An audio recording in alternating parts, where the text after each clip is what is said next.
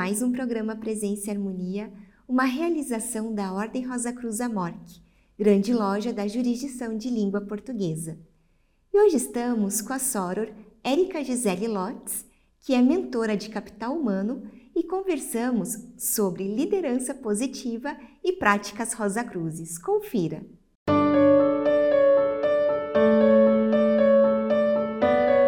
Soror Érica, que bom recebê-la aqui no programa Presença e Harmonia mais uma vez. Estamos muito contentes. Obrigada. Vivian, alegria é minha, porque estar aqui remete a elementos muito especiais da minha vida, né? Meu pai como Rosa Cruz, então é uma alegria muito grande, realmente é um momento profundamente especial para mim. Muito obrigada pelo convite. Imagina. Sarura, então eu começo perguntando, você pode contar para a gente o que é liderança positiva? Bom, esse tema ele é muito interessante porque muitas vezes quando nós associamos liderança, nós entendemos que isso tem a ver com empresas e na verdade o conceito ele é muito mais abrangente. Então, antes de te entrar na questão do que é liderança positiva, é interessante olhar o que é liderança. Liderança é uma capacidade de influenciar pessoas para obter objetivos comuns. Então, você pode exercer a liderança na sua família, porque é essa influência, o trazer para dentro. E quando nós entramos na questão do positivo, nós podemos olhar para a etimologia da palavra, que é positivos, que vem do verbo ponere, que é colocar, é colocar no lugar. Então, a liderança positiva ele é um termo que foi cunhado por diversos à luz de diversos pesquisadores, mas sobretudo Kim Cameron, que são pesquisadores americanos, a Barbara Friedrich, que é o modelo, o estilo de liderança que ele, ele promove, que ele tem o foco, que ele se concentra no bem-estar, no desenvolvimento, na criação de um ambiente saudável e positivo. E a liderança positiva, ela recebe esse nome porque ela, é, quem adere à liderança positiva, ela tem em mente que aquela liderança ela é exercida à luz de princípios positivos que nada mais são do que confiança, apoio, respeito mútuo, colaboração. Então, note, né? No mundo em que existe a pressa, no mundo em que estamos assim atropelando tudo, as emoções das pessoas, esse é um estudo científico e é uma modalidade de liderança que tem exatamente o objetivo de promover o bem-estar um ambiente saudável para que as pessoas possam também se desenvolver no trabalho e, principalmente, encontrar um sentido, encontrar um propósito, um impacto positivo na vida. É lindo o tema. Com certeza. E agora Sou até, apaixonada. Né, relacionarmos a liderança positiva com os estudos Rosa Cruzes. Então, como que a gente pode né, relacionar os dois? Olha, eu entendo que um estudante Rosa Cruz é alguém que está em constante busca de melhoria. É uma melhoria contínua. E, é, e acalenta também é, sempre buscar contribuir. Então, por exemplo, deixar uma pessoa muito melhor do que quando você a encontrou. Então, a liderança positiva, ao meu ver, ela se relaciona com os estudos Rosa Cruzes exatamente no momento em que nós colocamos a nossa intenção, o nosso coração, para ir lá para criar um ambiente relacional saudável, amoroso, acolhedor. E isso não significa que então eu não, ah, não, então quer dizer que a liderança positiva não tem limite. Tem, tem limites mas eu entendo que ela se relaciona exatamente porque o Rosa Cruz ele carrega no coração o interesse genuíno de contribuir, não apenas de trabalhar a própria evolução, mas de contribuir também para aquelas pessoas que, que nos cercam. Então, é essa a essência, é de promover um ambiente saudável e relações alicerçadas em princípios positivos tem tudo a ver com os estudos Rosa Cruz. E como cultivar esses estados positivos? Então, é, quando nós trabalhamos com a questão da liderança positiva, é importante entender. Eu só vou dar um, um passinho um pouquinho para poder situar quem está tomando contato com o tema nesse momento. Quando nós falamos em liderança positiva, é um modelo, é um estilo de liderança que os praticantes, porque isso é uma prática, dado que liderança é um processo relacional, os praticantes eles têm o olho em quatro princípios bastante significativos, que é o clima positivo, a comunicação positiva, as relações positivas e o propósito positivo. Então, quando você me pergunta nesse sentido, é como vivenciar, né? Que foi a sua pergunta. Primeiro, colocando atenção a esses elementos, que, que é o clima, que é a comunicação, que é a relação e que é o propósito. Porque quando você tem a clareza desses quatro pilares, você começa a cuidar com mais atenção ao se relacionar olhando para cada um desses pilares.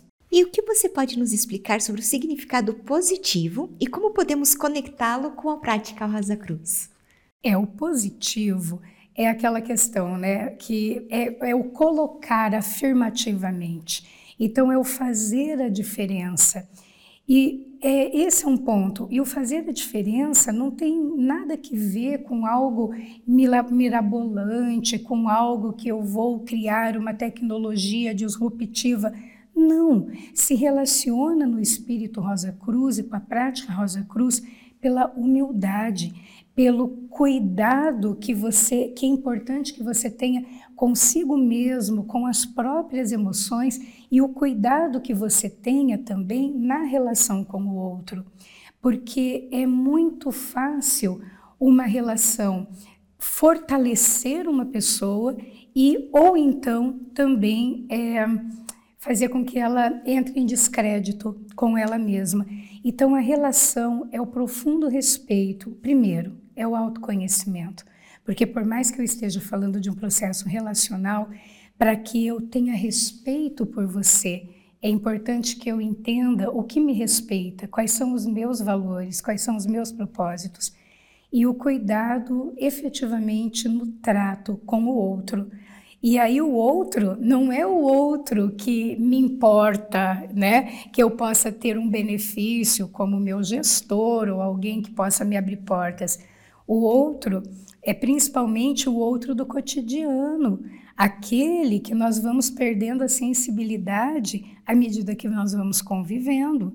Então, é um chamado forte para retomar a sensibilidade nas relações. Então, diante né, do que a Soror acabou de nos explicar, significa viver de acordo com os princípios e valores recebidos, demonstrando integridade e coerência entre palavras e ações? E se nesse sentido a liderança positiva integrada às práticas Rosa Cruzes envolve inspirar os outros através de um comportamento virtuoso e exemplar? Envolve. E aí a palavra é comportamento, né? As pessoas nos leem muito mais pelo nosso comportamento do que pelas nossas palavras ou pelos nossos discursos.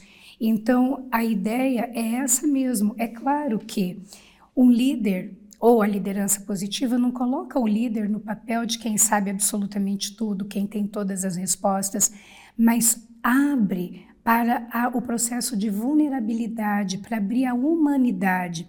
Então, no momento em que você expõe a tua humanidade, no momento em que você se coloca positivamente, e você constrói essa ponte, você está realmente colocando, né, dando um exemplo pela tua, pela tua conduta, porque a fala, existe uma frase que diz é walk the talk, que é caminhar conforme o que você diz. Porque se você fala de uma maneira, fala uma coisa e adota práticas que vão em direção contrária ao teu discurso, você gera incongruência. E isso não é o colocar de forma afirmativa e concreta. Então, é muito importante que os nossos valores e os nossos princípios estejam muito alinhados com a nossa conduta. Senão, não tem como ter uma influência positiva, né? É aquela questão do buscar, do buscar. Se você tem uma situação que está te trazendo algum problema, que está te incomodando, o que, que ela quer é, dizer, o que, que ela quer sinalizar com isso?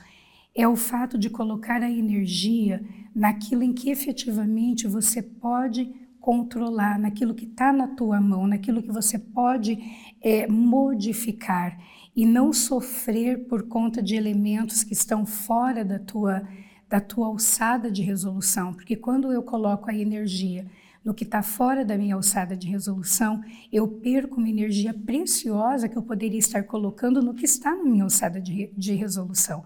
Então aí é interessante entender que quando você me diz, né, como que avalia, como que relaciona com os princípios Rosa Cruzes, o primeiro pilar da liderança positiva, que é o clima positivo, ele tem uma relação, é um ambiente saudável para se viver. Eu não acredito que um estudante Rosa Cruz é, não se imbua de criar esse ambiente saudável.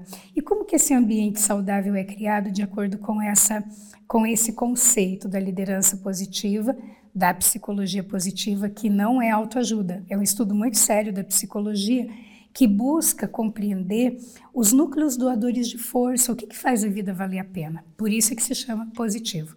Então, o clima positivo ele é muito alicerçado em três estados do tempo, que é o estado positivo voltado ao passado, o estado positivo voltado ao presente e o estado positivo voltado ao futuro e olha onde está a conexão.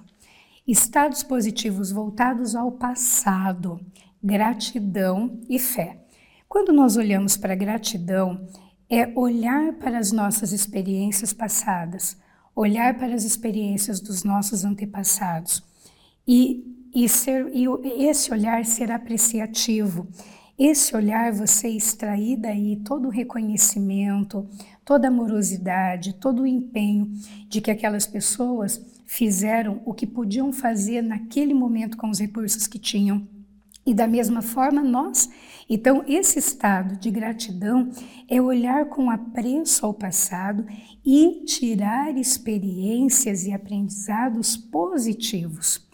E o estado voltado, o outro estado, que é o do perdão, ele é muito interessante porque é o como você ultrapassa episódios que não foram tão positivos assim na sua vida. Então, como que você os ressignifica? Porque é muito interessante, né? É, o passado, ele pode ser, você não vai mudar o fato, mas você pode mudar como você lê o fato. E isso é a ressignificação. Então, o estado positivo, ele fomenta o olhar para o fato num ângulo em que vai te favorecer, em que vai te dar um, que vai, não, não é que vai eliminar a dor, mas ele vai te favorecer. Se você está enxergando um evento passado e está na mágoa, sabe, está ressentindo, aquilo é uma bagagem muito grande para a gente carregar na vida. Então, as emoções positivas voltadas ao passado nos ajudam a ressignificar e nos ajudam a ter resiliência que a resiliência nada mais é o tempo que eu tenho para me recuperar de algo que não é bom que me acontece. Porque acontece, está aí, está na vida. Emoções positivas voltadas para o futuro, que é o estado de flow e que é a atenção plena. Então, a, o estado de flow é quando você entra num processo de imersão. Quem aqui, né, é, ao ao entrar num estudo, numa monografia, num evento da ordem, a hora que olha no relógio fala: Eu não acredito que já passou tanto tempo. Então é aquele estado de imersão que você não vê nem o tempo passar. E o outro estado é a atenção plena, que tem uma ligação muito forte com os estudos. Atenção plena é estar presente no momento, sem julgamento, sem efeitos de comparação aceitando o que é. E aceitação não tem nada que ver com conformismo. Conformismo é, ah, tá ruim? Pois é, tá ruim. Aceitação. O resultado que eu tenho hoje não é o que eu quero? Não. Ok, é o que eu tenho para hoje. Com o que eu tenho de concreto, de positivo, o que é que eu vou fazer com isso? Qual é a minha decisão a partir de agora? E isso é muito importante porque os estudos Rosa Cruzes, eles sempre nos colocam numa posição de, de protagonismo, independentemente do que acontece, não é para você ficar no chão. O que é que você pode fazer por você, o que você aprende com isso. E os estados voltados para o futuro têm uma relação muito forte. Os Rosa Cruzes trabalham com a visualização. Os estados voltados para o futuro têm a ver com fé, tem a ver com otimismo, tem a ver com confiança e tem a ver com sentido de propósito. Então, o otimismo é você acreditar que eventos futuros serão positivos. A fé, ela está muito relacionada a ter essa confiança de que você investe o teu talento e você vai criando o teu momento. E o sentido de propósito, tudo que você vai fazer, fazer valendo a pena. E aí não é um propósito único, mágico na vida. Nós temos tantos propósitos relacionados a áreas da nossa vida. Qual é o teu propósito como mãe? Qual é o teu propósito como esposa? Qual é o teu propósito como amiga? Como é o, qual é o teu propósito como gestor? Porque quando nós olhamos para o propósito, nós olhamos para a essência. E aí nós deixamos uma série de coisas periféricas. É, eu estava conversando com uma amiga muito querida que chegou em Curitiba e foi pegar um táxi. E aí o taxista um pouco grosseiro e ela teve um impulso de discutir com, com o taxista. Naquele momento ela perguntou: qual é o meu propósito? Eu quero chegar no hotel. Em que eu ficar discutindo com o taxista vai contribuir para o meu propósito? Então nós passamos a ter consciência das nossas escolhas comportamentais. Isso é muito legal. Com toda certeza. E Soro, como os princípios Rosa Cruzes podem contribuir para o desenvolvimento da liderança positiva? Bom, aí quando nós olhamos para os princípios Rosa Cruzes, a humildade, o autoconhecimento, o ser um buscador, o cuidado com o outro, eu só consigo encontrar princípios positivos. Só muda o nome, só muda, só muda a embalagem, entendeu? Mas totalmente relacionado, porque quando nós passamos a, a estudar, quando nós passamos a, a entender, a ter autoconhecimento, nós também conseguimos lidar melhor com a humanidade do outro. Esse é um ponto bem importante. E aí, é, você me pergunta, né, é, voltando a essa questão, como é que se relaciona? Eu entendo, bom, desde a da vivência, né, com meu pai, meu pai era, foi Rosa Cruz desde quando eu era muito pequenininha, enfim. Então, eu, eu observava nele uma maneira de agir que me encantava muito. E hoje a liderança positiva traz isso como relações positivas que é o, foco do segundo pilar. Então, o que é uma relação positiva? São relações saudáveis. Tem um estudo muito interessante que é da Bárbara Friedrich, que é complacência negativo positiva, ou então proporção 5 por 1. Esse estudo diz o seguinte, que para cada interação negativa, seja uma crítica, para cada interação negativa, são necessárias cinco interações positivas para neutralizar. E olha como isso é interessante, porque como interação negativa, não é só considerado uma agressão, palavras de baixo calão, mas são coisas muito mais sutis, como por exemplo, tá? Que hoje é muito comum, lamentavelmente, uma pessoa estar falando e o outro olhando para o telefone. O que está comunicando com isso? Aqui é mais importante do que o que você está me dizendo, revirar o olho, é, são interações negativas. Então, olha que interessante, quando você busca cultivar as relações positivas e você cuida para que você pode dar um feedback, seja para o teu filho, para um gestor, mas isso não precisa ser uma interação negativa. Isso pode ser feito como uma interação positiva, amorosa, para desenvolver o aprendizado dessa pessoa. Soror, então, além do contexto organizacional, a liderança positiva ela pode ser aplicada, sei que a senhora estava dando um exemplo agora, mas em todo e qualquer aspecto da vida? Acredito fortemente que sim. E vou te dizer, já entrando também nos princípios dessa liderança. Olha só, a nossa vida, ela é relacional o tempo todo. Nós estamos em papéis de relacionamento. E se estamos em papéis de relacionamento, podemos estar em papéis de influência. E aí que entra um ponto muito interessante, que é o outro pilar, que é a comunicação positiva.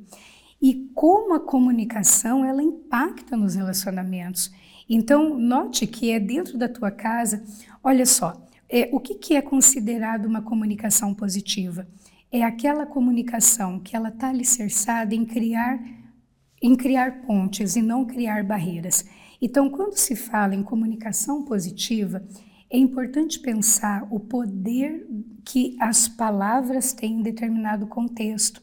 Você pode semear uma ideia, você pode semear uma força, você pode ampliar uma visão, mas você também pode ferir com as palavras.